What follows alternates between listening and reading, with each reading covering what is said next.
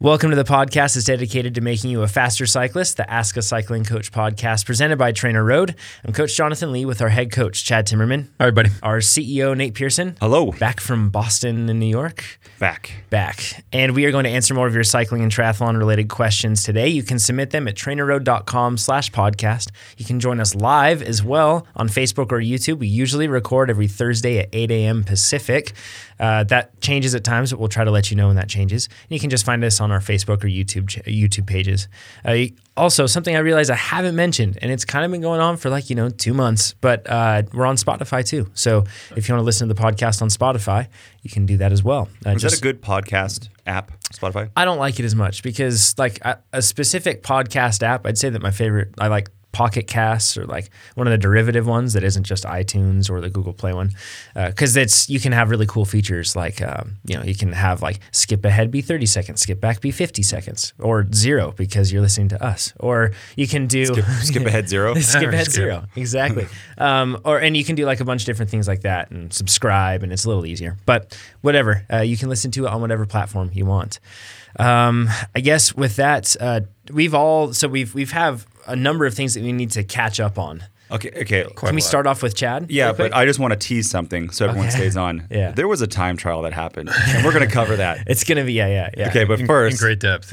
yeah you were, you were Uh, I- sharing something that I kind of just wanted to bring full circle.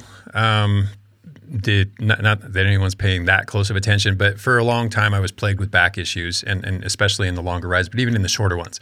So like we did that Merck's time trial, and I had to come out of position a lot, and that was my excuse for not doing well. and and and we we actually have one of those coming up next week, so this will kind of drive that home. But I attributed it to a number of things because I didn't know what it was, and I tried you know addressing the actual back issue, just. Um, man, a whole number of things, s- slight fit modifications and whatnot. Came down to, and this is definitively what it was, is I was using a suede saddle or a dipped saddle, or I guess they call it a wave saddle, where, where the nose and the and the and the tail of the saddle are one height, and then there's a substantial dip in the middle to accommodate really an anterior tilt. We go to the, the the velodrome. I find out I'm very much a posterior tilt, more more toward neutral sort of rider, and I need a flat saddle change back to the saddle that I've used over all these years, Physio- Physique Arion, which is a dead flat saddle. No pain. I mean, I've been doing four, five hour rides, five and a half hour rides, Uh-oh. rides in arrow. I've, I've, I've changed my Chad. stack height Team on Chad. my TT bike. I've changed my stack height on my road bike. Everything is resolved. And it came down to that one simple tweak flat saddle versus a wave saddle. are you using that saddle on your TT bike too? No, but I am using, well, I am. It's it's the it's basically the Arion with the nose chopped off, whatever Okay. the name of that. yeah i can't Physique remember what the saddle name is but yes it's, it's the same thing. It's a flat saddle. I aptly just ride described. right up at the on the nose of that, but it is a flat surface for me to situate my pelvis on. It's crazy how unique it is because you've just been using the Pro logo, pro logo dimension uh-huh, and you love it. oh it's so good And it's like the specialized power where it's got the cutout. Yep. Right? Yeah, and it's like a shorter saddle, snub or kind of it's not a snub nose like a tri saddle, but it's it's a short saddle. Yeah. Um and oh, it's like uh and so in criteriums and everything else where you're really having to wind it up and then like wind it up constantly. A lot of the time you end up your your pelvis in those efforts you end up rolling a little bit further forward. Everybody does, yeah. Yep, everyone does. And a lot of the time at the end of like a criterium, I'll be like, oh, I'm I'm I'm sore the next day, um, and, and and on all the bad spots in the perineum. And I have found that with that saddle, I have no issues with that. I'm well planted. I like a really stiff saddle that has to have like a relief channel in, in there, and uh, yeah, like it's very individual. Mm-hmm. Well, yeah, I mean this this basically forces me to retract my statement that any saddle can work for any rider if you position your pelvis properly on it. Hmm. I think with the caveat that first you have the properly shaped saddle. And, Hmm. and, and I mean properly, it- it- not not shape, not not as the overall saddle design, but just that dip in the middle versus a flat middle. Hmm. It, it really is far more pivotal than I ever gave it credit. The Pro lo- logos too are good pricing relatively. relatively speaking, Yeah, I have- it's all relative and like the the car, yeah the carbon one that I have is like uh, it's 160 grams, so it's a feathery feathery light saddle, and I think they're like 165. I could be wrong. Check it out. There are a bunch of different prices online, but they're they're also extremely hard to get though because I don't think they made enough, and now you can't get. It's a good looking saddle, but is it wearing poorly? them. yeah, so the graphics are wearing Oh, poorly, but the saddle itself seems to be doing just fine. Uh, mm, no big deal. um, Who cares about that? yeah, yeah. So, but it's it's to to your point though. I see a lot of people um, just going with the saddle because that that's what they somebody else has told them what they need. It really does take some experimentation, and I've personally found that saddles with a dip in them don't work for me either. Oh, they destroy me. I know other people that saddles with a dip in them are like almost mandatory for them and it works for them. There's a new rider here who's experimenting with s- saddles, and he's using the cutout ones, and he used the Pro logo and the Tope and some other ones, and he's getting numbness. Mm-hmm. Yeah, like, so now like legit numbness, not like- just end of long Yeah. ride numbness, but Yes, twenty like minutes. in. scary. Like Yeah. enough that it stopped him in the middle of a crit. So uh, we've, we've told him he's going to try next some flat. He's actually I have a physique Antares Mm. that he's going to try. I don't which know. is- Mm-hmm. Yeah, yeah. if- the flat and for what it's worth, the Zeke site does offer a really good. They did, I think they spent two or three years researching these three different shapes of saddle, or they, they narrowed it down to three different shapes of Mm-hmm. saddles, and they use animals associated with you know the, the, basically your level of flexibility. Chameleon, bull, and snake, I think, right? That's Something it. like that. That's Yeah. it. exactly it. Yep. And Mm-hmm. what are you, Chad? It's informative. What's your spirit animal? snake. I'm a snake, but basically, snake? I'm not. That's not my spirit animal. I'm a very flexible rider, so I can position my pelvis where I want it to be. Okay, Yeah, I've never heard anybody describe their spirit animal as a snake and be a good person, right? he's Um, a, a Slytherin. yeah, Slytherin. Um, yeah, and it's it's really just a matter of uh, like you know where you hold your pelvis. It's not just I guess the width of the saddle. It's not just the cutout, anything else like that. But a lot of it has to do with that shape. If you look at it sideways, is it dipping or what the angle is? I think every like city that has cyclists needs like a nonprofit where everyone just gives a bunch of saddles that they don't like, and you can rent them out like a library. Hmm. Yeah, wouldn't it until be you awesome? find one, and then you can buy it because Better, it's so better expensive. bike shops do that. Yeah, Y- you're right. They do, and they'll have fit kits and stuff. Uh-huh. We're lucky here because we have so many cyclists that we can borrow from each other. Yeah. But if you don't have like that kind of environment or those bike shops, it can get so expensive because you just guess. You say, "Hey, yeah, this works for Jonathan," but Oh, Totally. definitely like the Tope used to work for you. Yeah. Mm-hmm. that was the worst saddle I've ever been on. It was uh, like ten seconds. I was like, "Oh," And then they I don't know what it changed. did. They changed it. Uh, Yeah. That's the other thing too. Like uh, they say that like once you find one saddle, a lot of people just 10. buy a bunch of them and then save them up. And they they changed the tope. And man, I, I so I used to hate it. Then I liked it, and then they changed it again, and I don't like it. So it's it's always To be able to do that, they should have to bring out a whole new model if they want to make changes. right. Don't, I do- yeah, dude, exactly. Runners, they do that every year. Oh, They'll yeah, be like, with, like, their shoes. this shoe version 14. And everyone goes, 13 was great. And Yeah, it- I- it's I, crazy. think my Mizuno Wave Riders are version 14. And it's just crazy to me that they have 14 versions of it. But um, perfect. Okay, so uh, does that I guess cover the saddle? Yeah, that's all I want to say. Yeah. Yeah, um, and then I guess the only downside to keep in mind is if you have a lot of bikes and you find a saddle you like, get ready for a big saddle bill. So I, Yeah. but But I it can bought be di- four. I bought four of those saddles. So I find too, though, I ride uh, bikes differently, and you kind of get different saddles that you like for different bikes. No, That's Mm-hmm. Yeah. true. And I actually have a like a saddle I like for indoor riding. That uh, for the bike that I use indoors, Hmm. different than outdoor, and that's probably not. Um, Common. yeah, I don't know why that is, but for like for like a two hour ride, I found that the power works really well. But outside, I like the uh, the Phenom, the, Phenom. specialized Phenom. Yeah, I Yeah. don't know why. Interesting. I mean, yeah, it's the thing is it really a lot of it depends on riding style too. Some people are very Absolutely. stable. Like you're extremely stable. You don't move around on the bike like your pelvis is anchored. Yeah, I move And- Mm-hmm. fore aft a lot, but my, my hips side to side and yeah. And if anybody feels like, uh, you know, well, I'm anchored on my sit bones, it's just, like what I'm really talking about is like the pelvic movement is just very minimal, while some riders have a whole lot of pelvic Mm-hmm. movement. So, uh, man, so many factors go into it uh, and test and try them out. Uh, Nate, you just got back from uh, Boston Marathon. You didn't run it, your wife did. Um, kudos to your wife. She did. So she, and those of you who don't know, it had record cold temperatures, so much miserable. rain, so much rain, and then it's a point to point race, and they had like a 25, 30 mile per hour headwind. Oh, The all the the, the American. Um, uh, woman won the was- won the race first time since like the 80s. Yeah, the that's Kenyans like the African like top runners dropped out. Um, Yeah, A crazy. Japanese uh, runner r- won the the men's race, which is also not typical for the Boston Marathon. Um, just spectating. I was outside for maybe ten minutes. My my daughter was crying because it was just Yeah. just the rain. I got my all the way down to my underwear was wet. Oh my Like, gosh, You know, that I had an that much umbrella rain. and a jacket and jeans and stuff, and my underwear was wet. That's a tough Anyways, that was really hard. Um, the thing that I want to talk about is Chad. I'm I'm back now, and uh, I might be on Team Chad. But are you back? yeah, he's not quite back. So He left his fitness in Boston. yeah, so I don't know what this what's going on. So I took a week off, and I, I mentioned this because this probably has happened to other people too. A week off while I was there, and I kind of came in with a lot of stress, thinking, "Hey, I'm going to come back. I'm going to bounce back and be a lot strong." of training stress. Yeah, training stress. And um, it was a busy trip and we went to New York and like walked around every day. But I'm back now. First workout I did on the TT bike, I failed. I couldn't finish it. And it wasn't something that I I, I, I thought like based on the last workout that I did before I left, I should have been able to finish this. Then I did a uh, what did we do two days? Uh, man, Oh, I did another TT ride outside. Yeah. It was hard still. And then yesterday we went on a mountain bike ride. And just to give you an example, um, this was, we did 10 minutes and uh, Jonathan was pushing the pace and another guy here was super fast. And I thought my power meter was wrong, but that means all my power meters and all my bikes are wrong. I do that at times too. I think they're all wrong. But so I'm using our new performance analytics tool, which is launching very, very soon. And uh, I'm looking at the season. I have like a mountain bike 2018 season for my personal records. And for that season, I, for 10 minutes, I did 388 watts. That's, That's, your PR. that's my PR. I did that in February. Okay. It was at sea level. This one for 10 minutes, and I was gassed for 10 minutes. I did 267 watts. That's a big difference. That's 100 and our, our tool shows it. That's a 122 watt drop. Mm-hmm. Chad, Yeah, for what felt just as difficult. Yeah, and that- it was close. It was. I mean, this is probably like a ninety-five percent effort, but you would think at a hundred watts less than your ten-minute PR. Yeah, and we Two wouldn't months later, we wouldn't one. expect more than what six eight percent possibly. I, it varies person to person whatever. for It wouldn't, elevation. it Wouldn't, wouldn't be much. be that much. not a, not a. This is like a third, Yeah. right?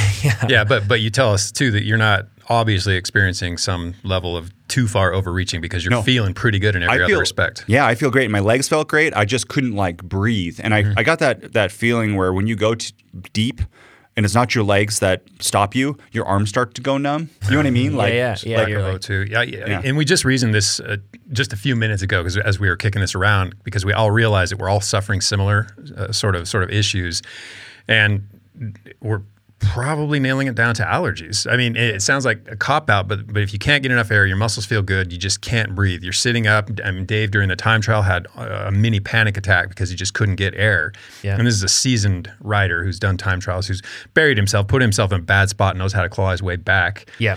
it, uh, stuff's happening that's making us think, well, maybe it is something that's that, that we're not looking at, and It's in particular particularly- allergies. Yeah, and it's particularly bad allergy season right now. And I've heard other people uh, at, at each of these two races, the time trial and the criterium uh, two nights ago, s- talking about the same thing. I just can't get air. I just can't get air. It's so hard. Why is it so hard? I I contributed that to changing from sea level to this, but that probably makes more sense. Yeah. I am I have extremely bad allergies. I've done two rounds of allergy shots. When they give you the drops, right? Yeah, so I, I tried doing I did allergy shots for a while, and I should probably try those again. But I did um, drops, which are like drops that you put in your mouth, and that is also supposed to act like allergy shots. Hmm. You go through three bottles: a green, a yellow, and a red. And the red's like the maintenance dose of five drops, and you start with green, one drop, go up to five, yellow, one, go up Yeah. to five. Okay. I got to drop I think two or three on the green, and a rash all out through my body. so then I tried one drop a day for like five days to try to really go slow. Rash everywhere. Oh Yeah. man. As soon as I got off the plane too from New York, because we have a lot, there's a lot, you know, there's no plants in New York City really, but Yeah. just allergies. So, Yeah, so you're getting wrecked by allergies. We, we Yeah. didn't even talk about this. So now I'm really leaning toward that that yeah. reason. I wonder, totally makes sense. ah, so, hmm, what do I do? I don't know. I think Wiggins did something, right? Yeah. Shake your hand defiantly at Mother Nature. I mean, there's, there's not much you can do about it. Yeah. It's, and it's a bummer. I mean, train indoors, try to try to limit your exposure to these uh, allergens, but Wear a mask. outside of that, There's uh, two Allegra and a Claritin every day I take. yeah, that's I still get pretty bad. You guys can actually sometimes when I talk for a while, I get mucusy. Yeah, Um, yeah, right. In like meetings and stuff, and then it's, it's really gross. Everyone, I, But yeah, it's it makes sense, A- and it's something that if you're suffering symptoms like this, we're not saying that allergies is some type of cop out excuse. What we're saying is you have to analyze the things that are affecting your performance, and this is absolutely something. yeah. When you can't attribute it to something that's that makes sense, Yeah. and, and we can't until we've stumbled on this this morning. Like I said, it's what I'm leaning toward right now. I can't say definitively that's the issue, but sure What I- seems like it. I go to the allergist and they do um, a back prick test. So what they'll do is it's kind of uncomfortable, but they'll they'll um, prick your back like 40 times and put allergens directly onto your skin. Yeah. And uh, when I did it before, the nurse was like, she they go away and they come back and they're supposed to wait 30 minutes. She comes back, checks me in five minutes. She's like, okay, never mind. She like wipes off Uh-huh. a third of it because it's the, it, they measure how big the the thing gets, Yeah. and I'm already over how big she ever measures it. Wow. Just like I don't know, but That's soon. I'm allergic to trees, grass, and sagebrush. And for people to know, You were built for the indoors, man. I know, but just so people should know this about allergies is that everyone has its own season. Yeah. So yeah, totally. springtime is uh, trees, and then the summer is grass, and then the fall is Sage. Mm. sagebrush. And sagebrush actually gets me the worst. But that's why some people like you might only be allergic to one of those. Yeah. And when everyone has allergies in the summer, you might be fine. Mm-hmm. And if I get the trees and the grass backwards, I'm sorry, but Yeah. I'm, I'm I'm pretty sure it goes spring then summer. Yeah. If I was trying to cause throw a cat amongst the pigeons for the team Chad, team Nate, team Jonathan thing, I might say that it's just that you've peaked and now you've you've hit that peak and you've dropped down. Yeah, I'd, I'd love to. but I don't- I don't call think you that's a the case. January hero, but I, I don't. I don't think that's what's going on. You, here. Hundred you It's feel- watts? precipitous you- decline. and It's a and lot. you would feel like crazy, crazy fatigue in all aspects of your That's life. the other thing. You'd be crabby. I mean, th- there would be other indications of the fact that you're just tired. And in Hawaii, I did good power. Exactly. And that has very different uh, plants than here. Yeah, totally. Oh yeah. yeah. All right. So interesting stuff. We should have the 40k TT someplace else. Yeah. And, and one thing we haven't addressed yet, and this is a minor point, I think, i- in this context, is that uh, just because it's vacation, it doesn't mean it's stress free. Oh yeah. And even the walking around, that's not restful. That's not that's not legitimate recovery. That's not legs up, people carrying you upstairs, sort of nonsense. That's that's still physical stress yeah, exactly. and Like, emotional and, phy- and psychological, whatever. so I thought I was going to come back fresher than I really was because I was pretty much walking, you know, 10 miles a day or something. in the Watching city. your wife do a marathon in horrible conditions, tending not to a couple of rest. children, trying to train. Did you do any training? No. Oh, okay. So, but either way, still stressful in other ways. And I ate horribly. I mean, I, ate- I wonderfully, but horribly. In terms of- Satisfied. yeah. but Not Yeah, not proper. good. Okay. Yeah.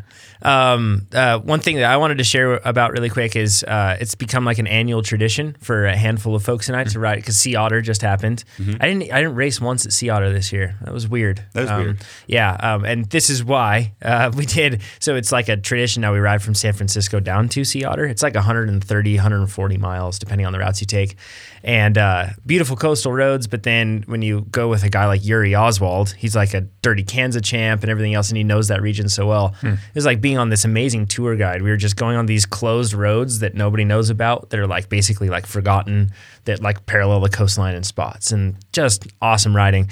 But uh, the fueling, I've I'm feel like I'm pretty excited about finally having nutrition maybe down. We'll see, but right now I would say that I'm I'm in a good spot with it. That Maurten stuff or Marten, M A U R T E N. Uh, it's the stuff that the the story is that they developed it during the Nike two hour project. I think the going for the under two hour marathon deal.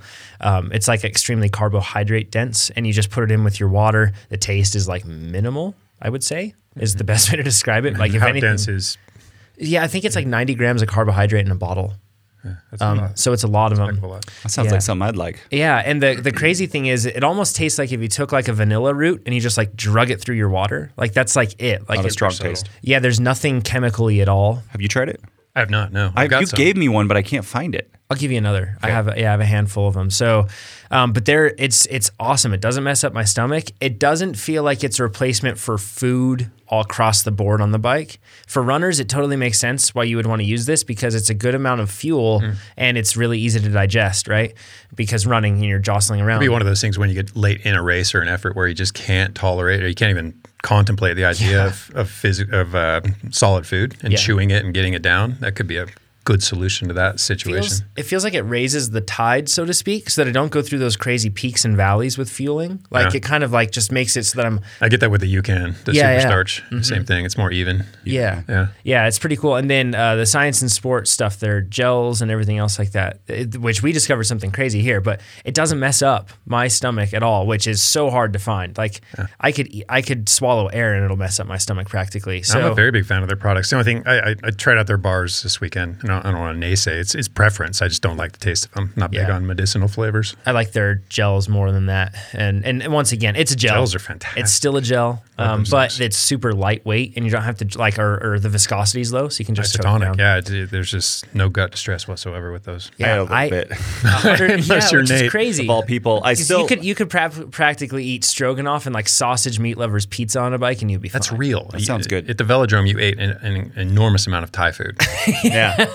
And then it was really good. Back. but uh, I still kind of, even though it gives me a little bit of cramping, I still kind of like it for mountain biking because it's so easy to get down. Yeah. For a race. Yeah. Um, Sagan Fauna, what you're about to do, that would be cool. But I think I might try this Mar Martin. Yeah. I I should try it maybe on a long ride, but because I like the idea for a gravel race when there's not going to be a lot of time to like reach in your pa- back and like chew something down to just drink it. Yeah, it's it's super handy, and the taste is so minimal that it like a lot of the time, like even with scratch, I feel like I need a bottle of mix and a bottle of water because sometimes you just need that different taste, like just to have Mm-hmm. w- clear water rather than Yeah. having something. But you could have put this in both your bottles, and it's Palate palate fatigue. You just get tired of eating that same thing over and over and over again. yeah. These companies should pay us Oh, they totally should. It's Or just pretty- send when us we this. like it. Yeah, send it for free, guys. Yeah, that way I can right. try it. yeah, but it's it, it, like in the end, the reason that I'm sharing this stuff too is because uh, a lot of people ask about nutrition and it's super individual. It's like this is- saddles. yep, this is me sharing. This is like a n equals one, right? Like this this works for me, but uh, perhaps if you have a similar scenario and you want to try something, maybe this. Yeah, would be and, something and to for all our try. differences, we have a ton of similarities. So yeah, yeah. it's a good Luckily, point. with nutrition, it's way cheaper than saddles to Yes.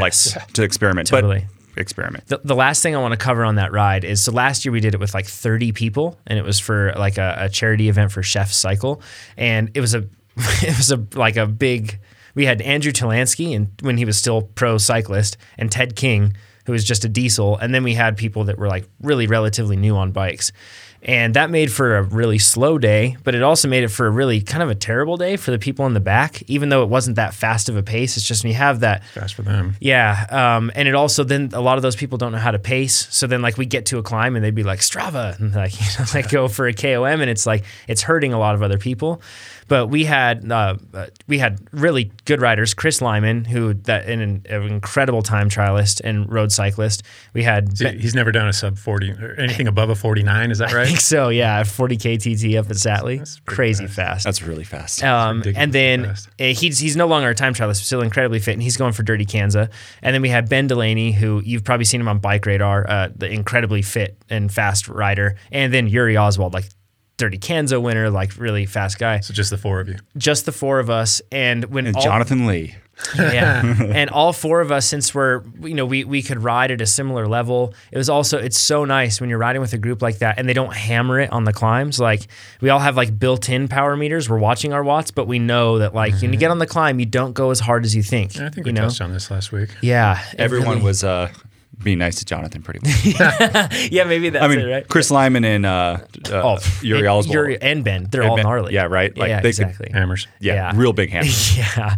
So, but it was it was just a, when you put together a big group like that, i- as fun as it might be to have a huge group, and maybe that's the objective, just to have that. Uh, keep in mind if you have people that are the same mindset or similar fitness levels, everything else, it just makes the ride so like it did not feel like 130 miles. It just felt like Yeah. it felt like 60 miles, like easy, you know. So kind of cool stuff. Um, and then I guess uh, moving on, Nate, this is your time to shine okay. now. Okay, everyone. This is we buried the lead last time after we finished. We didn't real we forgot to mention True story. there was a time trial that happened last Tuesday, and Mm. I was out of town, but we got the first taste of the showdown between Chad and Jonathan. Yes. So and and uh, other folks here at Trainer Road. yeah, but who cares about them? They're good to measure, but all I Dave, care Dave's a about, good basis for comparison 'Cause he's very since he pretty fast. much wins every time. yeah, but it's not a race between you guys and Dave because Dave's going to beat us anyways. I at think the- so. at the flat- I'm feeling a bit differently about that. We'll see. Oh, okay. okay, yeah. So let's. The, this is a Tuesday night race series we have in Reno. This is a seven mile time trial. seven point eight miles. Seven point eight. It's a shorty. Yep. Yep. And it starts with a little bit of a downhill, a flat section, Very flat. two like um, little kicker up hills, another downhill, and then it, it goes back up at the finish. Mm-hmm. One thing that makes um, times of this one change is that uh, because it always happens in the evening on Tuesdays, and the sun goes down and it's in this bowl, the wind conditions can change, and this can be a crosswind, a headwind. It can be a very fast day. It's a So- particularly windy place Yep. too. Ugh, extremely and sometimes having a times. lot of wind makes you really fast and some because there's a there's a section where you get to go in the trees so if you get a tailwind on the open section you can get kind of sheltered on the way back Mm-hmm. so we can't compare this to like previous years and stuff but we can compare it to each other and you, you, I mean, you two guys Mm-hmm. and then the other fast riders that were there like pete and dave Mm-hmm. um, pete morris from cliff bar and dave christensen from mark pro Yes. Okay, so should we talk about Um, I don't want to say the results just yet. Let's start with Jonathan. Yeah, yeah, let's do that. Jonathan, this was your actual first time trial on a TT bike. Yeah, and I've only done a time trial on a road bike before. And to be to be frank, I've told you guys to hop off the team Jonathan train before this. Like I know wasn't about that. I wasn't optimistic going into this at all, but I just figured I'm going to give it my my all and I didn't know it wasn't pessimism going and I just didn't the numbers and Time everything else trial, weren't and you have looking good. no basis for comparison. Nothing to Yep. Okay. gauge. or, And uh, can we go over what I had really quick on the equipment first? Sure. Okay, so I had the POC uh, Cerebel helmet. That's their TT helmet. Um, something that I found out with that helmet, and I was told by the reps, if you buy that helmet and you see a little gap between the visor and the helmet, which mine did have a little bit of a gap. Uh, some of them, I believe that like you just have to push harder up there, and then I don't know if it's like a casting thing with the foam or something else. But once I pushed harder on there, then it like moved into place, Oh. and now it just goes in easily. I bet you that's a lot of drag because you might gotta be. think that It's like it's the a leading edge. Mm-hmm. a vent. Yeah, but you want it closed. Yep. So you just push it a little more, then you'll see it fits really flush. So uh, that helmet, and then I was wearing our no pin skin suits, Mm-hmm. uh, or I guess TT suits, aero suits. man, those things are great. Yeah, very good. And then uh, I was also wearing gloves this time. Uh, the reason that I wore the gloves was because I was so cold. Um, they dread- weren't full dreadfully finger, cold. but it was something uh, on there. So I was just uh, anything was better than nothing at that point. And then I had the BioRacer uh, shoes. I was using the uh, Trek Speed concept, obviously that we have, and then we had the Vittoria Corsa Speed G Plus tubeless tires at 25s. Uh, 25 is the width, and we were. I was on an NV7 front wheel from the 7.8s, and then the back wheel. I had a special thing that we'll talk about at some You had your entire race set up then, right? full on race setup. Besides the gloves, Maybe the gloves would be the only Gloves- thing I gloves come off. remove. That's Yep. the only. and you even, you even uh, waxed your chain, right? Oh yes, I did wax the chain. Very good point. Yes, you were Yeah. completely set. Race setup, and I had a 5339 chain ring. I moved up to that because I hear that's what time trialists do. And actually, well, yeah. Go for big no, there chain was a rings. reason that we because I actually Yeah. have a bigger chain ring too. Uh, for this kind of time trial where there's a little downhills, they're not that like three percent, four percent sometimes. You do use the, uh, I went 42 miles an hour. but you're still pedaling, Oh yeah, right? So- um, but in the Like 130 RPM. when we do the flat race, Mm-hmm. um, you actually want a, a straight as you're racing, It you is possible. a straight chain line. So between your front chain ring and your rear chain ring, you don't want to be in like the 11 because then it's twisted. And Mm-hmm. this sounds small, it's just like a watt. But because we have this sort of time trial we know here, um, there's another time trial that's a Cold Springs time trial up here that has a similar kind of downhill section that you need to pedal. Yep. Or you might get a tailwind where you're going like 35. not as severe as this one, but yeah. Mhm. Yeah, Um, 40 for some, like Chad. Yeah. Jeez, Chad, way to one up us There's on a, that there's a one. fast stretch there. No, it's, it's sometimes very fast. That uh, just a quick side note. I remember back in like 2008, 2009, me going as hard as I can and full TT setup on that, and Chad coming by me on a road bike with like his head up in the drops and just hi Nate and just woof, right by me. Uh, that was when that was in your glory I was in days. good shape. Yeah. yeah, very good shape. Um, anyway, so that's why we we pick that.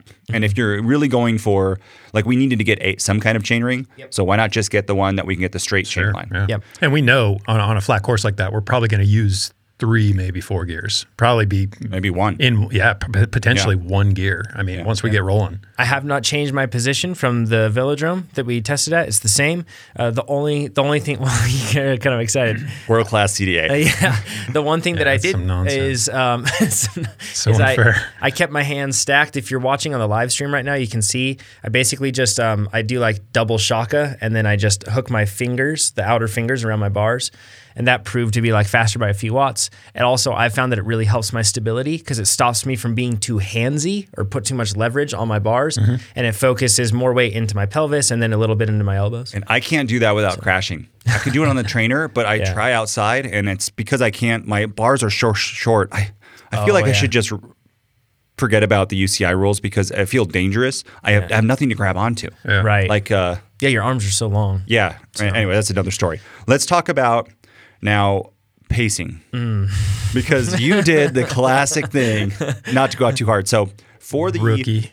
for the the race, and let's say it's a I don't want to. Well, I'll say this. The I'll say your time. Yeah, Your- yeah. What was your time? Uh, my time was seventeen twenty six. 1726. I won't, let's Mm-hmm. not say results, but for your 1726, your normalized was Uh-huh. 260 and my average was 255 so still not that big of a difference um, between the two of them. Especially once again, remember this isn't a pan flat course. It's got some hills, and even looking at Best Bike Split, it recommends that you go since it's a shorter race. I think it recommends that you go pretty dang hard on those climbs. You kind of have to. well above short threshold. TTs. You got to go. Gotta go One fast. thing it doesn't recommend is to start out really hard. So for Jonathan's first minute, he did 360 watts. Yeah, so it's a his, little his high. NP for the race was 260, and for the first minute he did 360, and that's part of that is um, a downhill. So yeah, there's, So you there's- were it's a little cooking. tricky. Yeah, so like there's one aspect that it's it's so best bike split actually says that it's not favorable to go out harder on that first section.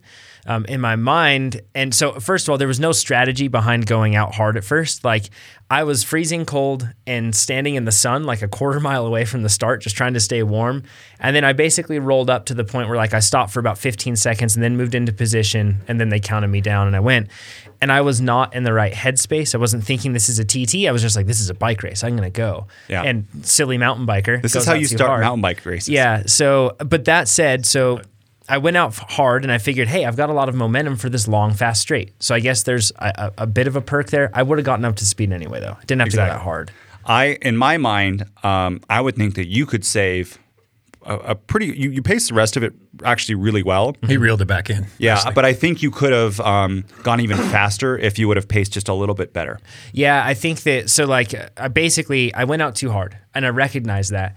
So then I just slowly started taking it down. I didn't like instantly drop it down to the pace I wanted, but I just started dropping the pace down down to where I knew that uh, I was I I figured I should shoot for 260 in the flat sections because my uh, FTP was 254 uh, based off of the the ramp test that we did. So I figured I'll just push down to like 260 in the flat sections, and then when I get to the climb, I'll go up to around 315 or so, which I ended up doing, but uh, I reeled it back in, and I honestly probably reeled it back in a little too hard. Not Mm-hmm. because so there's the if you go out too hard, most commonly we think of the the result is just a catastrophic blow up, and then you can't hold the pace. Just a steady decline over the course of the TT. Yep.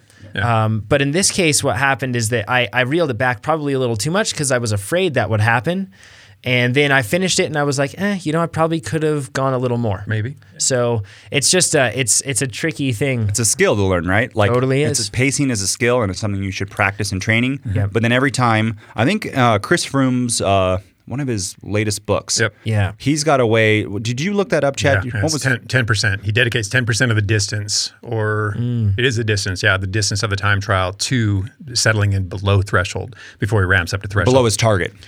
Because if it's like a he said threshold. were- Uh, really was below his quote. threshold, It's Hmm. prob- probably contingent, I would assume, on the on the like if it's, it's a like a prologue, prologue. or something. I don't know. It might be threshold. He might not want to overwhelm himself with lactic accumulation, and, and Interesting. Yeah. So for this race, like for Jonathan, he would have started out like 26 watts below his threshold to start for 10% of the he didn't distance. quantify it. He just, well, he, he no, he didn't quantify it. He just said below threshold. Okay. ten percent of the course race. distance. so if Okay. it's 40 40 k, then four kilometers is spent below threshold before he settles into threshold pace or, or target pace. Interesting. I like that strategy of do too. starting just right below, like even have a lower target. Because whenever I start a TT, I might have a number in mind, let's say 250, and then I start it and for the first minute, I'm like, that was the wrong number. 280 is the right number, right? Because this feels so easy. Yeah. Yeah. Where were you with that advice, Chris Froome? Could have been at the start line telling me what to do. Um, it's, it's sensible. It's yeah, perfectly it's sensible, smart. and it's So let's I think I probably, I, yeah, and, and to your point though, I think that if I had paced it mu- or no, more effectively, I'm sure that I could have had a better result. learning, right? Yeah, Um, totally. that's that's and that's what's great about these time trials that you can have, these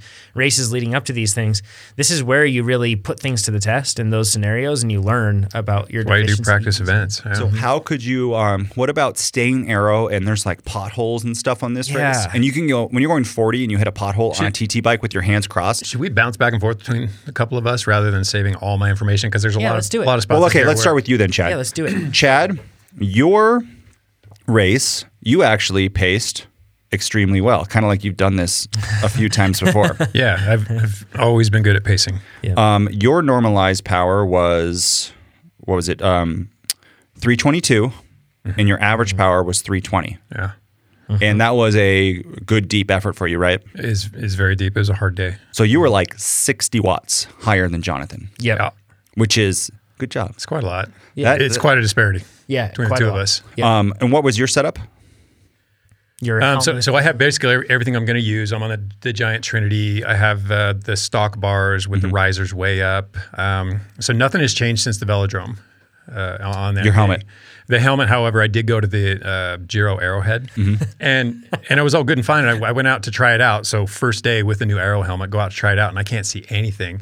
I come back. Pete shows me how to properly situate this particular helmet, and maybe every time trial helmet, which means I've never worn one properly and such that I can see in my arrow position. And seriously, it was it was like a yarmulke. I had it so high on my head. It looked that when I stood hilarious. up and talked to people, nobody could look at me without laughing.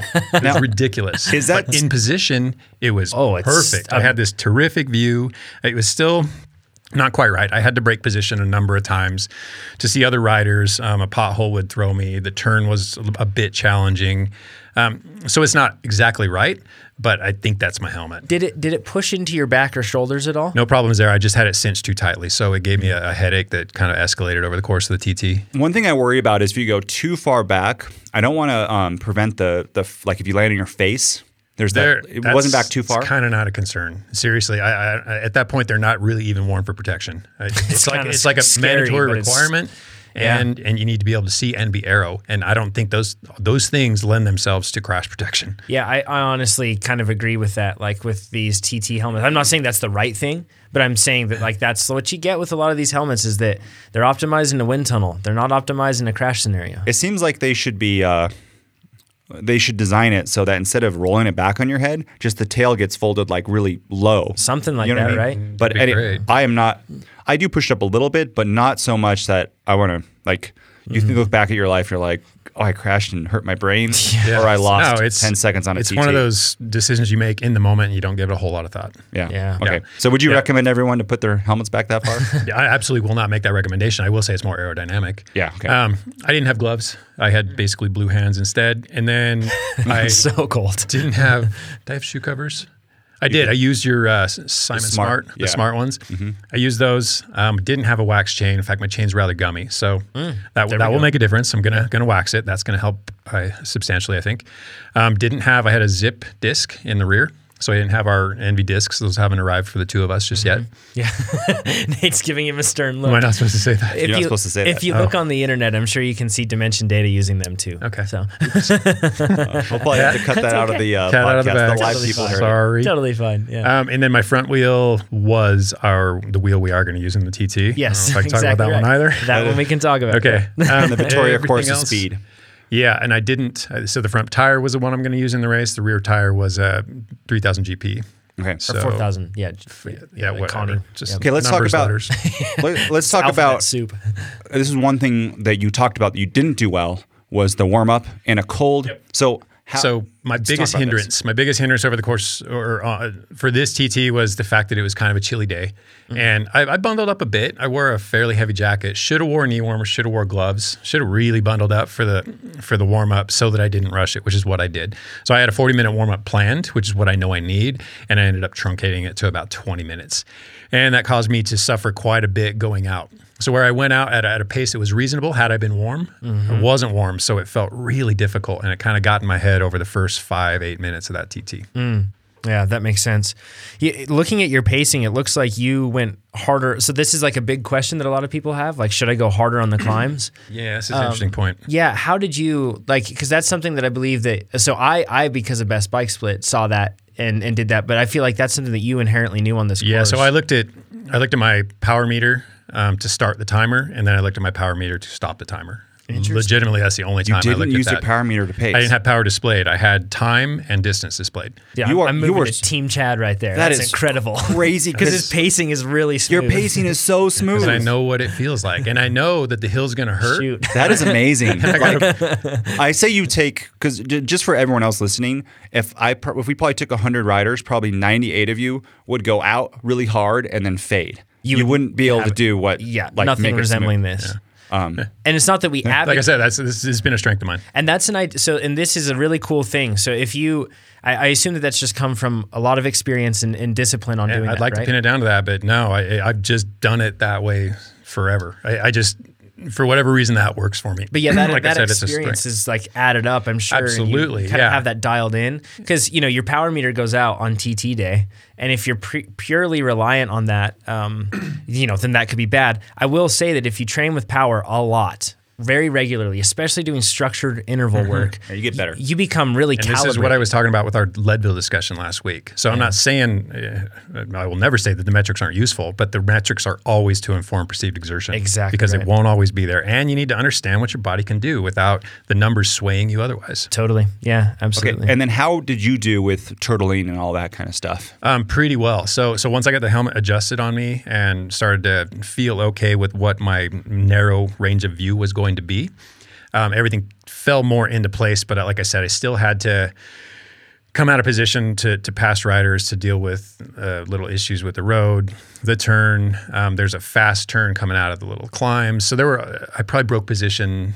20 times. It was Oh, just wow. a quick little pop up and then back down. Okay. But it's Still still, in- disruptive. Were you Still in the your aero bars? extensions, but just so when you say break position, are you talking about break, Mm-hmm, comes like up. not being turtling? Yeah. basically. Yeah. So otherwise, my head's down, and it's. I, I would like to see. I, I need photos. I, I think even with my back, but when I come up, then it's not even with my back. And then that whole hysteresis thing that we learned about, where you break position, you may not actually recapture that the same level of aerodynamics. Yeah. It's really in my head, and especially with something like that. Yeah. So I very much do not want to pop up over the course of our 40k TT. So I got to dial that helmet fit. I guess the one spot where you came out of your extensions, I assume, was the turn, but that's it, right? I did, and they had it marked really early. So I came out preparing for the turn, then noticed it was still quite a ways up the road, got back down into position, pushed lo- longer, came out of position again. So I basically Mm. turned twice Okay. So or prepped for the turn twice. do you guys want to say anything before I say the final results? Yeah, yeah, I do. Um, For sighting, for me, so um, I especially on a short time trial like this, you know, you can put yourself into a pretty terrible position for 17 minutes, and you can manage it. It's funny that you use that term, though, sighting, because it's like swimming in a triathlon where you have to bob your head up and look for the buoy and then put it back down. It's Yeah. it's equivalent to what I was doing. Mm-hmm. Yeah, and and this course has a white line all the way around it. Like there's painted lines on the road. Uh, Mm-hmm. It's not like a rural road that doesn't have that.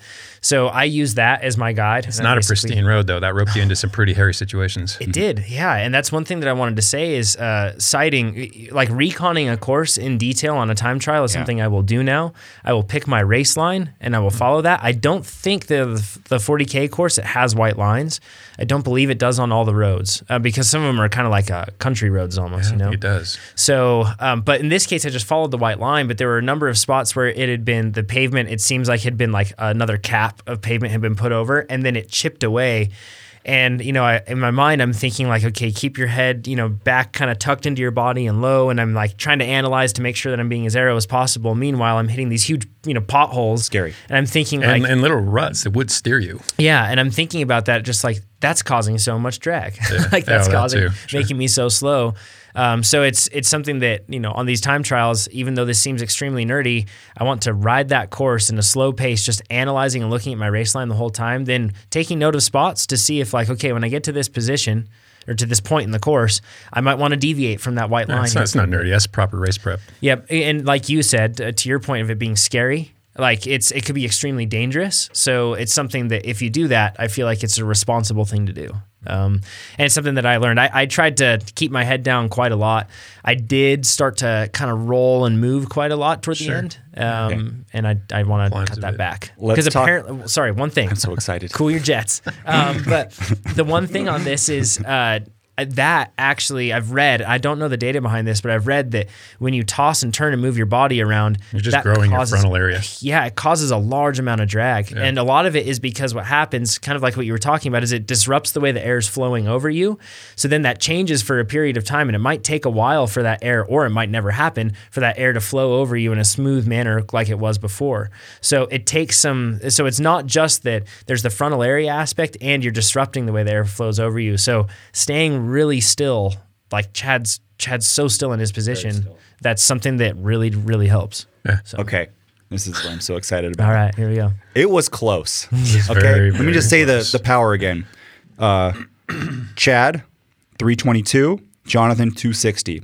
If you would l- say that on normal people, you'd be like, I think I crushed him. crushed them, right? But Jonathan has a world class CDA, which is the aerodynamic track, how slippery it is. Yes, yes. Worked hard for that. Jonathan's time, 1726. Yes. Chad's time, 1723.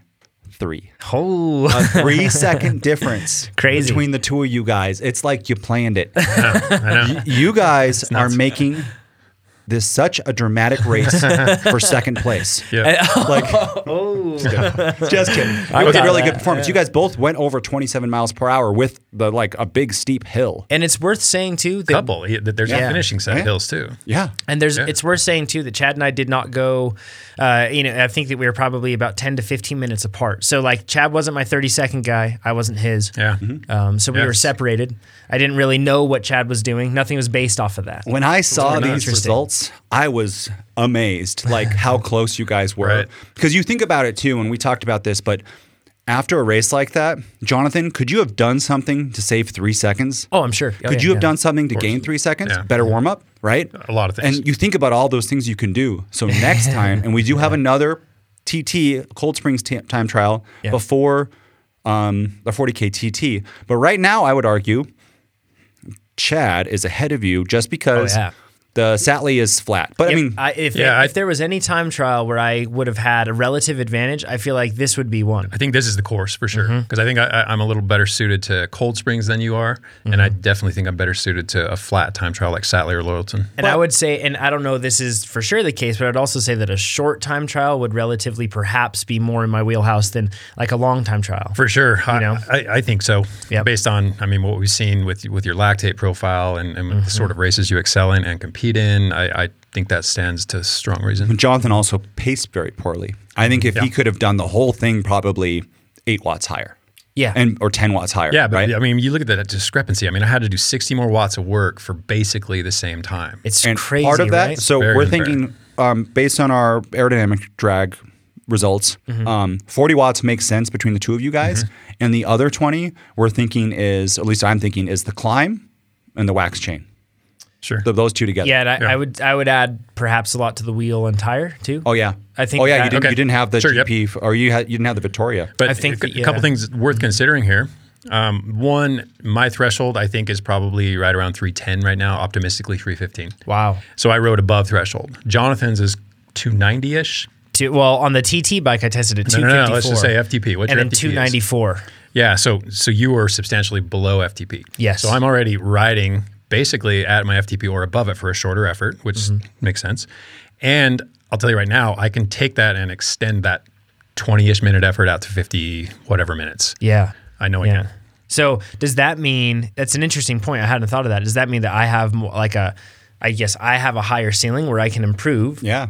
Yeah, Are it you- could, yeah. yeah, possibly. Mm-hmm. I still think I can go up a bit. I don't think I'm going to go up a whole lot, and I do. I, I mean, I don't want to let the wind out of anybody's sails, at least to which mine. I don't think a 50 minute is realistic, but I'm still entertaining hopes. I, I feel I, maybe I go out there and I have just the best day ever, and I get a sub 50. The wind goes one way, and then turn around. the Turns wind with me. chains and goes the It's other like, way. let's just change this. Yeah. Um, Yeah, real but quick. mathematically, it, uh, it doesn't stack up. Let's go over the other pod, pe- podcast people who have been on here. Pete was out there with aero bars, aero road bike, aero helmet, Not skin It's Aero e-bike. road bike. yes. aero road bike. He did um, 332 watts and he did an 1816. Yep. So he was a good 45 seconds slower than you guys. Yeah. Yeah. And then uh, he was my thirty second man. I caught him. Yeah. Yeah. And what's surprising there is he didn't do a heck of a lot more power than us. So Yep. I, I expected him to lay down the watts. So for whatever reason, and again, maybe well, it's, it's being in aero position, right? Like it's it's hard to put part out of watts. it. That's part of it. I don't know how, how different his uh, those arrow bars are with his normal invisible arrow bars. Yeah. Yeah. Yeah. That he kind of like hangs over. And then Dave Christensen, who is excellent and we all think is going to beat us, he won the TT at guys. 1704. Um, he did 293. Yes. which we still think uh, he should have gone faster for his watts. Yeah. and we got to look at he he hasn't gone to the aerodynamic lengths that we have. Yeah. um, and we can try to improve him on that, but. Uh, it only beat you guys by 20 seconds, And- Mm, which is pretty crazy because Dave usually beats us yeah. by a lot 19. more. Ni- Yeah. 19. 19 seconds? Okay, thanks. So- Just get it right. and That, it's- that second matters. And it's worth pointing out, like you said, that, that that's when he had that that breathing scare. He did. He popped out of position. I mean, like out of position, sat up Yep. for a Okay. second, but it was only for a couple seconds. Yep. So, you know, maybe that hindered him. He could have been an- a sub 17 guy that day. So, Yep. so we're still within striking distance to Dave, which is really encouraging because Yeah. Yeah. he's a fast boy. So that's the TT, but Oh, we that's so have a exciting. whole bunch of racing coming up na- now, like a bunch of racing. This uh, coming week is there was a criterium this week, uh, which was tons of fun, and then next week there's a Merckx TT, which means that we can't use an, a TT helmet. You can use an Arrow Road helmet though.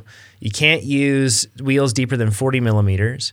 And then you get a five minute penalty per violation if you don't do that. So, like shoe covers would be a five minute penalty. Hmm. Um, if you had your, if you have a TT helmet, five minute penalty. If you have a TT bike, five minute penalty. And then Five per violation. per violation. oh, that's really yeah, that was clear. that, that shoots down days. Because we were thinking about like maybe it's worth taking the five minutes and just going full arrow. But um, and this one's on a very hilly course. It's a road race course actually, and it's just an individual TT.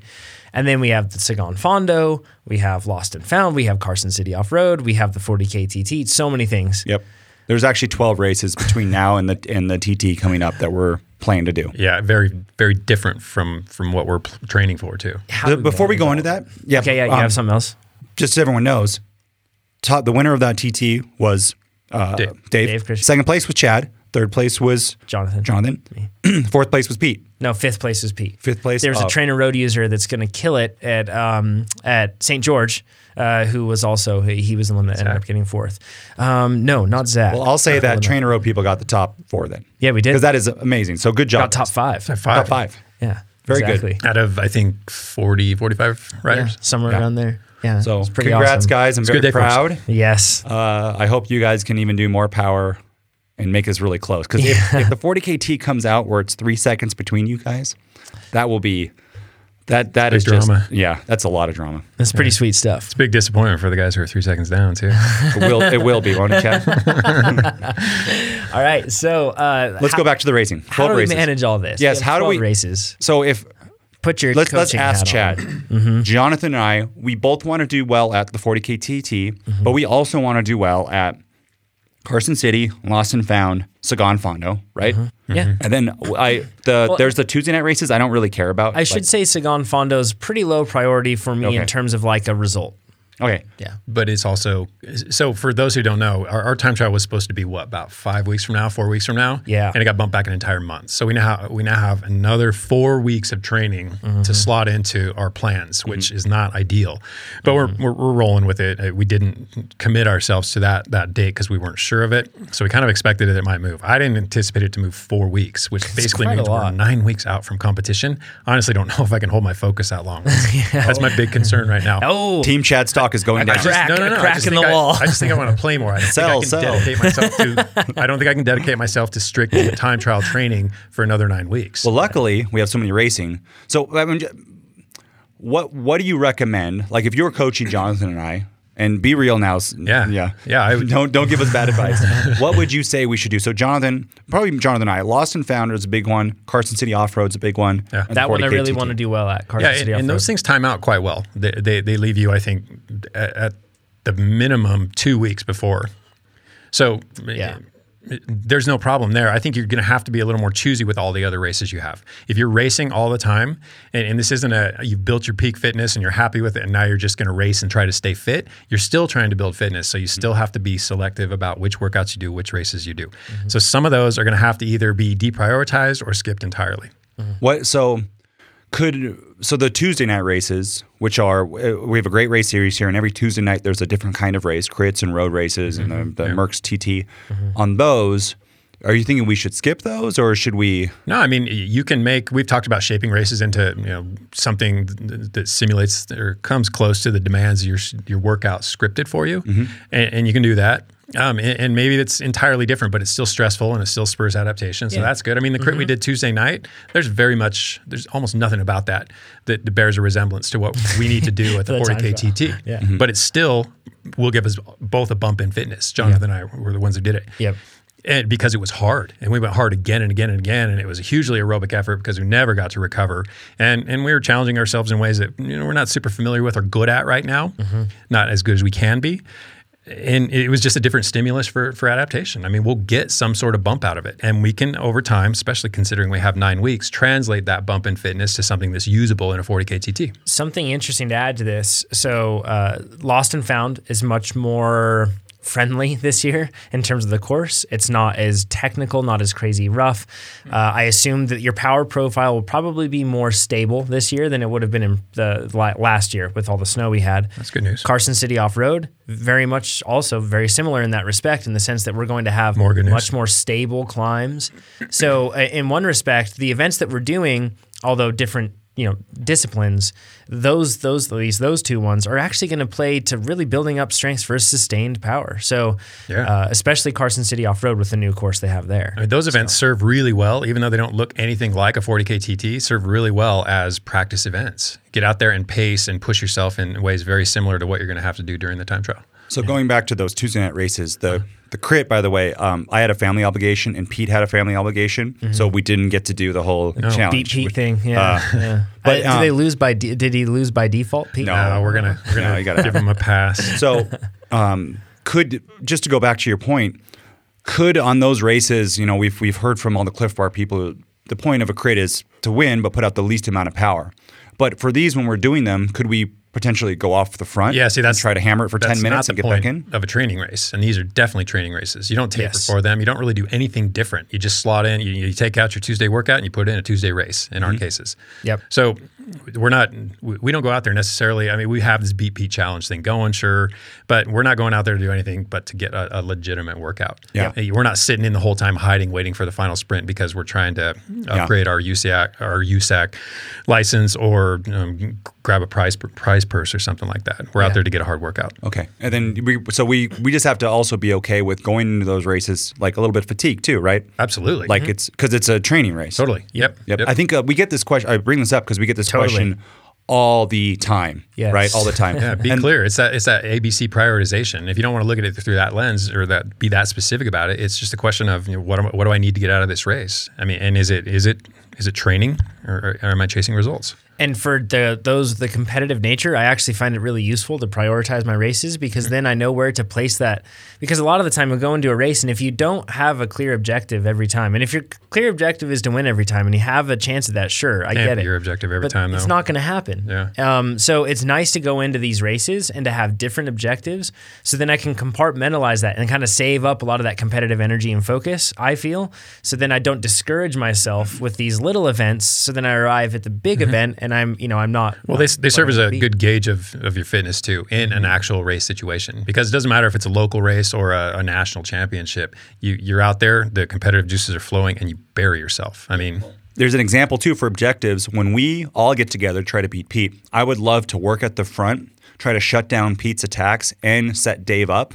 So just workhorse the whole time, be on the front, Yeah. so that so Dave, who might want to win this race and is totally capable of doing it, I can deliver him better, and that would then we would win the beat Pete challenge. Yeah, exactly. right? That's like a, it's cool though. You don't win, but you can work for your teammates, which is kind of fun, and you get a great workout, um, and you don't have to like taper or Yeah. care, right? Yeah, again, we're playing with it. It's it's a training race. Yeah. Just because we're being competitive about it and we're working on race strategy doesn't change the fact that it is still just a training race. Yep. Absolutely. Oh, God, this is so exciting. It's going to be fun. It is. It is going to be good. Uh, shall we jump into the questions? Okay, about There's time. a lot of stuff. Yeah.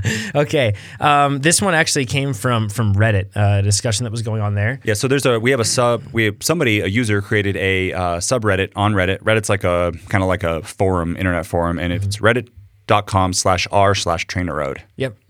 Uh, so he says, okay, so this is something I've been thinking about. In a recent Trainer Road podcast, the guys were discussing matches. And if you want to go back, that was, uh, uh, geez, two podcasts previous to the current one you're listening to. Um, and it seemed that they were generally saying that you shouldn't think of it that way unless you're training for a very specific event. Instead, you should just keep focusing on raising your FTP so that your target watts are a lower percentage of FTP. So I just That's want the to gist of it. yeah, I just want to recap really quick. Uh, When we're talking about matches, the the the general, uh, I guess, uh, understanding that a lot of people have, whether it's correct or not, is that you have a limited, you have a book of matches, so to speak, and those matches are those hard efforts that you're really giving it everything, and you only have so many of them. You can call those your, your anaerobic work capacity, whatever you want to call it. Those are the the su- super threshold end of things, whereas FTP is basically your aerobic capacity. I mean, Yep. it- you're just your, your sustainable percentage of what your aerobic system is capable of. Perfect. He says, It got me thinking, or that got me thinking about your maximal lactate steady state and the physiology around these things. I'm doing some long races in the range of 200 to 250 miles. Holy cow, that's really long. That's very, very, very long. Yeah, that's like, d- did you hear that Dirty Kansas has a 300 and something mile option this year? I saw that. when are we doing it? Oh gosh, no! Don't Chad? say that out loud. Never. That will get edited out of the podcast sure, never. right there. That's coming out in post. He says, "So I'm mostly working on raising my FTP so that I can hold 65 to 75 percent for a really long period of time." I think that's a lofty range. He says, "Yeah, it does sound pretty high, right?" It does. He says, "I like the simplicity of the id- or in the idea of if your FTP goes up, therefore 65 to 75 percent of your FTP also goes up, therefore I go faster." I'm wondering what the practical and theoretical differences are when you're running those kind of percentages of FTP. One that is obvious is that I'll burn more calories per hour, and while I'm unlikely to bur- to run out of fat, that'll cut into glycogen or whatever food I can stomach faster. What other differences are there though? I guess what I'm wondering is, other than going faster, what's the difference between 75% of FTP when well trained and FTP is high versus 75% of FTP when less trained and FTP is lower? And so first off, I wouldn't even look at it in terms of being well trained or low tra- or uh, poorly trained. Simply look at it as what's your FTP. That's the amount of work you're doing. That's the amount of fuel your body needs to, or there's a, a specific amount of fuel that your body needs to actually fuel that much work. So just look at it as a number. You know, 200 watts isn't going to take as much energy as 300 watts. So the higher it is, you know, the, the, the greater your work capacity and the more nutrition you're going to need. And um, just to backtrack a little, you say 65 to 75, and I don't know if you're the sort of uh, you know person who stares at your stem the entire ride, and you're going to try to target that 65 to 75 percent range. But I would experiment with that over rides that long because that seems high to me. Yeah, that'd be pretty hard. 65 i think would be the high end of things i'd be looking at more like 55 to 65 but you know it's Perhaps you're- we're lesser men. In this Yes, and, and- and perhaps maybe maybe you're actually really good at sustaining seventy percent, and you can sit there all day. Yeah. I can't. I don't know too many athletes who can. Not for something that lasts 250 miles. That's a long, a long, long distance. Yeah. But anyway, see it in terms of how much work you're doing, and, and tie your nutrition to that. Eh, We're not talking about nutrition here, but tie your expectations to that. Um, and this does give me an opportunity to clarify one thing that I've so tried to get to, and just for whatever reason get sidetracked. Um, I know a while back I referred to the difference between capacity and power and I got it exactly backwards. And I've tried to remedy this, and it just never, the right time never comes up. So I'm going to make it right now. Um, when we talk about power versus capacity, power is typically peak for whatever that duration is. So if it's three minute power, it's your three minute mean maximal power, your peak power that you can do for three minutes. Whereas your capacity is the endurance end of things. How many times can you repeat two minutes efforts at that three minute peak power? How many times can you maybe repeat that three minute effort? That's that's the endurance end of things. So if you kind of think capacity, endurance, power, peak capabilities. Hopefully that clarifies because I think I confused that issue a while back. And sometimes that's where, in specialty fit phase, we're trying to increase capacity, the ability to do that many, many times. And you might not be increasing your FTP, but the, the amount of times for a crit racer that can do a two minute effort goes up a whole bunch. Perfect point. Yep. Therefore, you're faster. Yep. Very well done, Nate. Hey, thanks. you. Yeah, that was great. I pay attention. I- I mean, something else going to this though, like uh, some people operate at 75% of FTP. They, they might different things are happening in different people's yeah, bodies. so perhaps, so I, right? I, I put it down to metabolic inclination. So so you can have a system that, that works really well off of off of fat. You don't have to be fat adapted. You can just have a really high aerobic capacity that metabolizes fat quite well because you train that way, because you nourish yourself that way. Um, diet obviously impacts it vastly. So maybe you're a guy who sitting at 75% can do that for long periods of time. You need hardly any exogenous carbohydrate. You don't have to eat nearly anything. Mm. And you can perpetuate that for maybe 250 miles. Other riders, aren't, aren't that uh, fat adapted or fat inclined, and they have to eat quite a lot. So over a 250 mile ride, which what that's going to take 10, 12 hours, 14, 16. I mean, who knows? you could be basically outpacing your ability to keep up i- if you ride at 75%. You can't get enough food in the system to Yeah. actually power yourself for that long at that uh, work rate. because there's the type of thing like uh, if you're the type of person that has to take in a lot of food like that, uh, if you have a sensitive stomach, or even just like i- if you're a person that's putting out 75% of FTP just happens to be like somewhere around, I don't know, let's say like, you know, 300 watts or something like that. That's a lot. That's a big fire that's burning. So you have to take in a lot of food. Pending. to that point, Could, remember yes. we talked to um uh oh I just had his name blanking on his name Fitzgerald? No, uh, Matt Lieto. Ah, yes. Uh, and he, a FTP of like 370, 380, and he was taking four to 500 calories an hour on the bike. Yeah. I would argue that if his FTP was 200, he, like four to 500 would be way too much for him. Yeah, Right? Like, exactly. Yep. So that's one of the questions is as you get, uh, as you have a higher FTP, all depending on what you just said about how aerobic and glycolytic you are, Yeah. um, you have to eat more. Yep. Like, Yeah, I mean, more work requires more energy, and more energy in to yield more energy out. And something Or that's work interesting out. with this, like you can go and get that tested and you can find out what all that is. But I honestly find that the best way to figure that out is through trial and error of testing yourself in, in riding, going out and riding and yeah, see you don't what you need. You don't go blind into a 250 mile day or 200 mile day for that matter. Um, And then the, another concern would be thermal regulation. So that that that between uh, it does come down to the size of the rider too, but we don't need to muddy the waters with that just now. Um, more work means more heat stress, Yep. and if you can't dissipate that heat, if you can't, if you're not adjusted to dealing with that heat, if you get thrown into a situation that's hotter than you were prepared for, as we did with Carson Off Road last year, um, a, lot, a lot of concerns arise. You do a lot of work, you generate a lot of heat, you got to be able to offload a lot of heat. A lot of ways to do that. Um, ideally, you acclimatize and you're prepared for it. You do a lot of training. A lot of our aerobic adaptations facilitate cooling. Um, so, but but that's a big deal. So the higher your threshold goes, the better you need to be able to dissipate heat, and and and the more s- seriously, I think you have to take uh, the conditions on on race day oh, yeah. Like I'm or thinking anticipate them. if this is like a hot race where you're doing Yeah. like a cross, like state line type of a thing and you're in the Southwest, oh my gosh. And like- big riders don't. I mean, the the larger the rider, I mean, like I said, rider size factors into it as well. So d- d- definitely don't go into race day blind in terms of conditions. If if in any way you can prepare yourself for for the temperature, please do so. The other thing to think about, especially in epic races like this, is a higher FTP means a shorter race and like significantly. You think, well, I'll do some extremes here, but Ironman racing, pros can do it in eight to nine hours, and you have people doing it in 16, 17 hours. Yeah.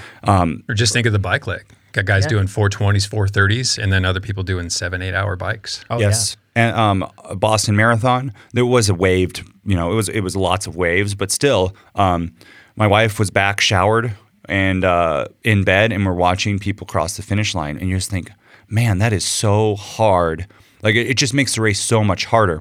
And for calories, you're probably eating the the same amount of total calories over the race when you're faster. Maybe a little bit more because you have more work to overcome because you're going faster with aerodynamic drag, but it's not like you're eating Right, you're 30% more. Yeah. You're Yeah, but spending it- more time out there, is your point, right? So Yeah, gonna when be you're eating for slow, longer. And what's Exactly. interesting about that is, is regardless, this is an interesting note that I- I just came across uh, thanks to Greg Du- Dumanoir for, for sending me this particular article um, that, that showed that rider size doesn't really affect how much the body can ingest. I mean, 60, 60 grams per hour of a single sugar, you can up it to 90, maybe 100 grams with a combination of sugars. That doesn't really, the body size doesn't affect that as much as you might think, hardly at all, according to this particular paper. It's more about work that you're doing. yeah. and, and individuals, like some people can take more than some other people or not. like a 120 pound person versus a 180 pound person, you still are, aren't going to get more than 100 grams into the system with a combination of sugars. Can you mm-hmm. get? I mean, couldn't like let's say there's two people that are 180, like me and you, both Mm-hmm. 180. Let's just call it 180, 180 pounds. Sure. And then, uh, but could genetically one person be able to absorb more than the other person? No, that's what I'm talking about. You don't know. no, no, No, it's, okay. it's uh, according to this particular research, and it's it's uh, it's got a lot of the hitters, a lot of the guys who know what they're talking about, and spend a lot of time researching this very Hmm. topic. No, The other thing, it's so much. Uh, this happens to me a lot. Where a lost and found example for last year, I get there and other people have like eaten food, they've changed their clothes, and they're like, "Hey, Nate." Yeah, yeah. It's just so much fun. Like fitness is fun. We talk about that a lot. Yeah. But it's it's it also to make all the races just shorter. and, nice. uh, yeah. It's nice to get her done. And uh, yeah. The the last thing that I would mention, and especially if it's a hot race, but it's it's uh, hydration. yeah, On an uh, event like obviously this? nutrition and hydration are going to be pivotal, and I think we've beaten nutrition to death or pretty pretty well by now. But uh, hydration, if you know you're a high sodium sweater, you know you're a guy who has a lot of salt stains, and um, you- dogs like licking your legs because there's a lot of a lot of salt on your skin, sort of thing post ride. Um, hyper hyperhydration is actually something I would definitely recommend looking into, Yep. where you basically overdose. You're still well, not overdose, but very high dose of sodium. Uh, uh, Scratch makes a product. Osmo makes a product. A lot of people make products that are s- very high in sodium. Going into an event like this, where you know you're going to deplete those sodium stores more rapidly, Cool. and Yeah. that makes quite a difference. I'm finding It does make a pretty massive difference. Yeah, that's for sure. We experienced that on our experiencing it right now. Last couple of months, I've, I'm getting my hydration dialed, and man, is it making a difference across the board. yeah, we definitely experienced that on that Rockwell relay across a hot, very windy southern Utah. Team chat stock just went back up a little bit. it's, it's- it's- it's volatile right now. Volatile markets over here. Um, so, Daniel, uh, this is going to be the last question we'll cover here. And then, if you're with us on the live stream, stay with us. We'll answer uh, the questions that you've sent in uh, during throughout this live stream. We'll answer them thereafter. So, um, Daniel says, First of all, congratulations on your product and your podcast. Six stars for sure. He's breaking the star rules, and I'm okay with that. He says, I had a question regarding power, weight, and height. We hear all the time that big guys can produce more raw power than a smaller guy. When we speak of bigger or smaller, are we talking just height or also weight? I understand that it's difficult to compare to riders' natural ability to produce power, but in general terms, would a five foot seven inch, 165 pound rider be at a disadvantage over a six foot two inch, 165 pound rider if both were equally conditioned. So for those that are using metric system and everything else, we're talking about really the point is same weight but different height is what he's getting at and assuming equal conditioning. He says, Would we expect that the bigger guy to produce, and he says in this case taller, to produce more power just because of his height? Uh, he says, I'm wondering if being short and stocky is a double whammy, asking for a friend. Well, there. I mean, there's the metabolic side to this. Let's let's just leave that alone. Just talk about the the, the muscles, the muscle mass side of things. So whether it's a tall rider or a short rider, the more muscle mass is probably going to be capable of more work. So if you look at it just just from that extent, um, more muscle does more work. I mean, y- you got a you got a big guy with a whole lot of muscle can can drive the watts up more than a guy who simply can only ask so much of the limited amount of muscle that's on his body. Yeah. Yeah. So to, to put it really simply, but then Yeah. to get a little more detailed, there there you, you can look at your somatotype too, or your body type, and, and you know the whole mesomorph, ectom- ectomorph, and uh, endomorph, and you know wh- wh- what your fiber type composition is, et- et cetera, and that that certainly makes this matter a bit more complex. But really, the, the work capacity comes down to a question of how much muscle you have and how metabolically conditioned that muscle is. So it's not as simple as just saying a bigger rider is going to be more powerful in all cases. we are a perfect example. Me and you. Yeah. Because we're like the same weight. Let's Totally. say actually 185 maybe. Yeah, we are like both right there. And how tall are you? So was Bryce. So we got three of us. Yeah. how tall are you? Six Mm-hmm. two. six two and I'm six and you have way more muscle than me, right? Like, like just look at us on the live Chad's stream. Joked. Yeah, but I mean, at the same, it's not that you're carrying extra body fat. Sure. It's we probably have a very similar body fat, Yeah. and it's just the the muscle that you have more of. Yeah. Um, that doesn't mean that one of us is necessarily going to No, be faster than no, the it other. doesn't. And and I mean, you have longer limbs too, so your muscles may not look as big, but they are stretched out over a longer point to point. Exactly. So muscle mass, you could have, we could have similar, more similar amounts than you account for. But yeah, it, it's just not that simple. One thing though, and this is pretty much a side point, but it's very interesting. It, it brought to mind the fact that there is a two to one rule when it comes to really high caliber climbers at the grand tour level and, and just really any high level. And this is male climbers. We'll get to the female climbers briefly after, but it, they don't abide as, as closely as the male climbers do. That, that two to one rule says that the best climbers in, in the world carry two pounds of body weight per inch of height. Interesting. Didn't do the metric conversions on that because it's just I, I- I I went down a rabbit hole and got just dug into this. Looked at Froome, looked at Wiggins, Contador, Quintana, Port, Bardet, all different body types and sizes. And man, I, will be damned if it didn't work out in just about every case. And the only outliers were like a pound or two off of this two to one rule. So can you can you say some of them of the famous? Yeah, climbers? so so like Chris Froome, six one, which at 146 puts him at 73 inches. Multiply that by two, that's 146. He's So, like, exactly exactly it. exactly, there. Um, Oh, Wow. Balk Molima, same thing. Um, she- 141, he's 142. Vincenzo Nibali, um, Nairo Quintana, fi- 5'6. He was a little on the low side because he weighs 128 and the equation said 132 would be his optimal weight. But if you can get lighter and still maintain your power, I mean, there, there are. But, but that's that's the biggest exception. I mean, he was four pounds outside of this this rule. Um, Rafael Micah and Tom Dumoulin were, I think, maybe five pounds outside of it, but everyone's very close. Women, not so much. It doesn't carry to the women. I looked at Mara Abbott, Megan Gagne, Marianne Voss, Anna Vanderbregen, all them. It, it, it doesn't carry at all. What was interesting with them though is that so many of them are right around 5'4", 120 pounds. Uh, nope, 5'6", 128 pounds. So let's just say f- 5'6", 128. Within one inch and one pound of that, we have Marianne Voss, Anna Vanderbregen, Lizzie Dangnan, Emma Johansson, Lisa Longoborghini, Lucinda Brand. I mean, all the best climbers are all right there. So maybe not the two to one rule, but they all conform very tightly Yeah. to a narrow range of height and weight. It shows that, and they've done lots of research. Different sports, like at the elite level, Mm-hmm. body types definitely matter. Sure. Runners, basketball Oh, yeah. players, there are always outliers that like break the rule. Right. But in general, there's a body type that has an advantage for each And- sport. And the outliers in this case are so, I mean, barely outliers. It's hard to even call them outliers. I need to be 140 pounds according to that. so this for uh, for Chad, you'd be 148, and I would be 156. Wait, 148 for Chad?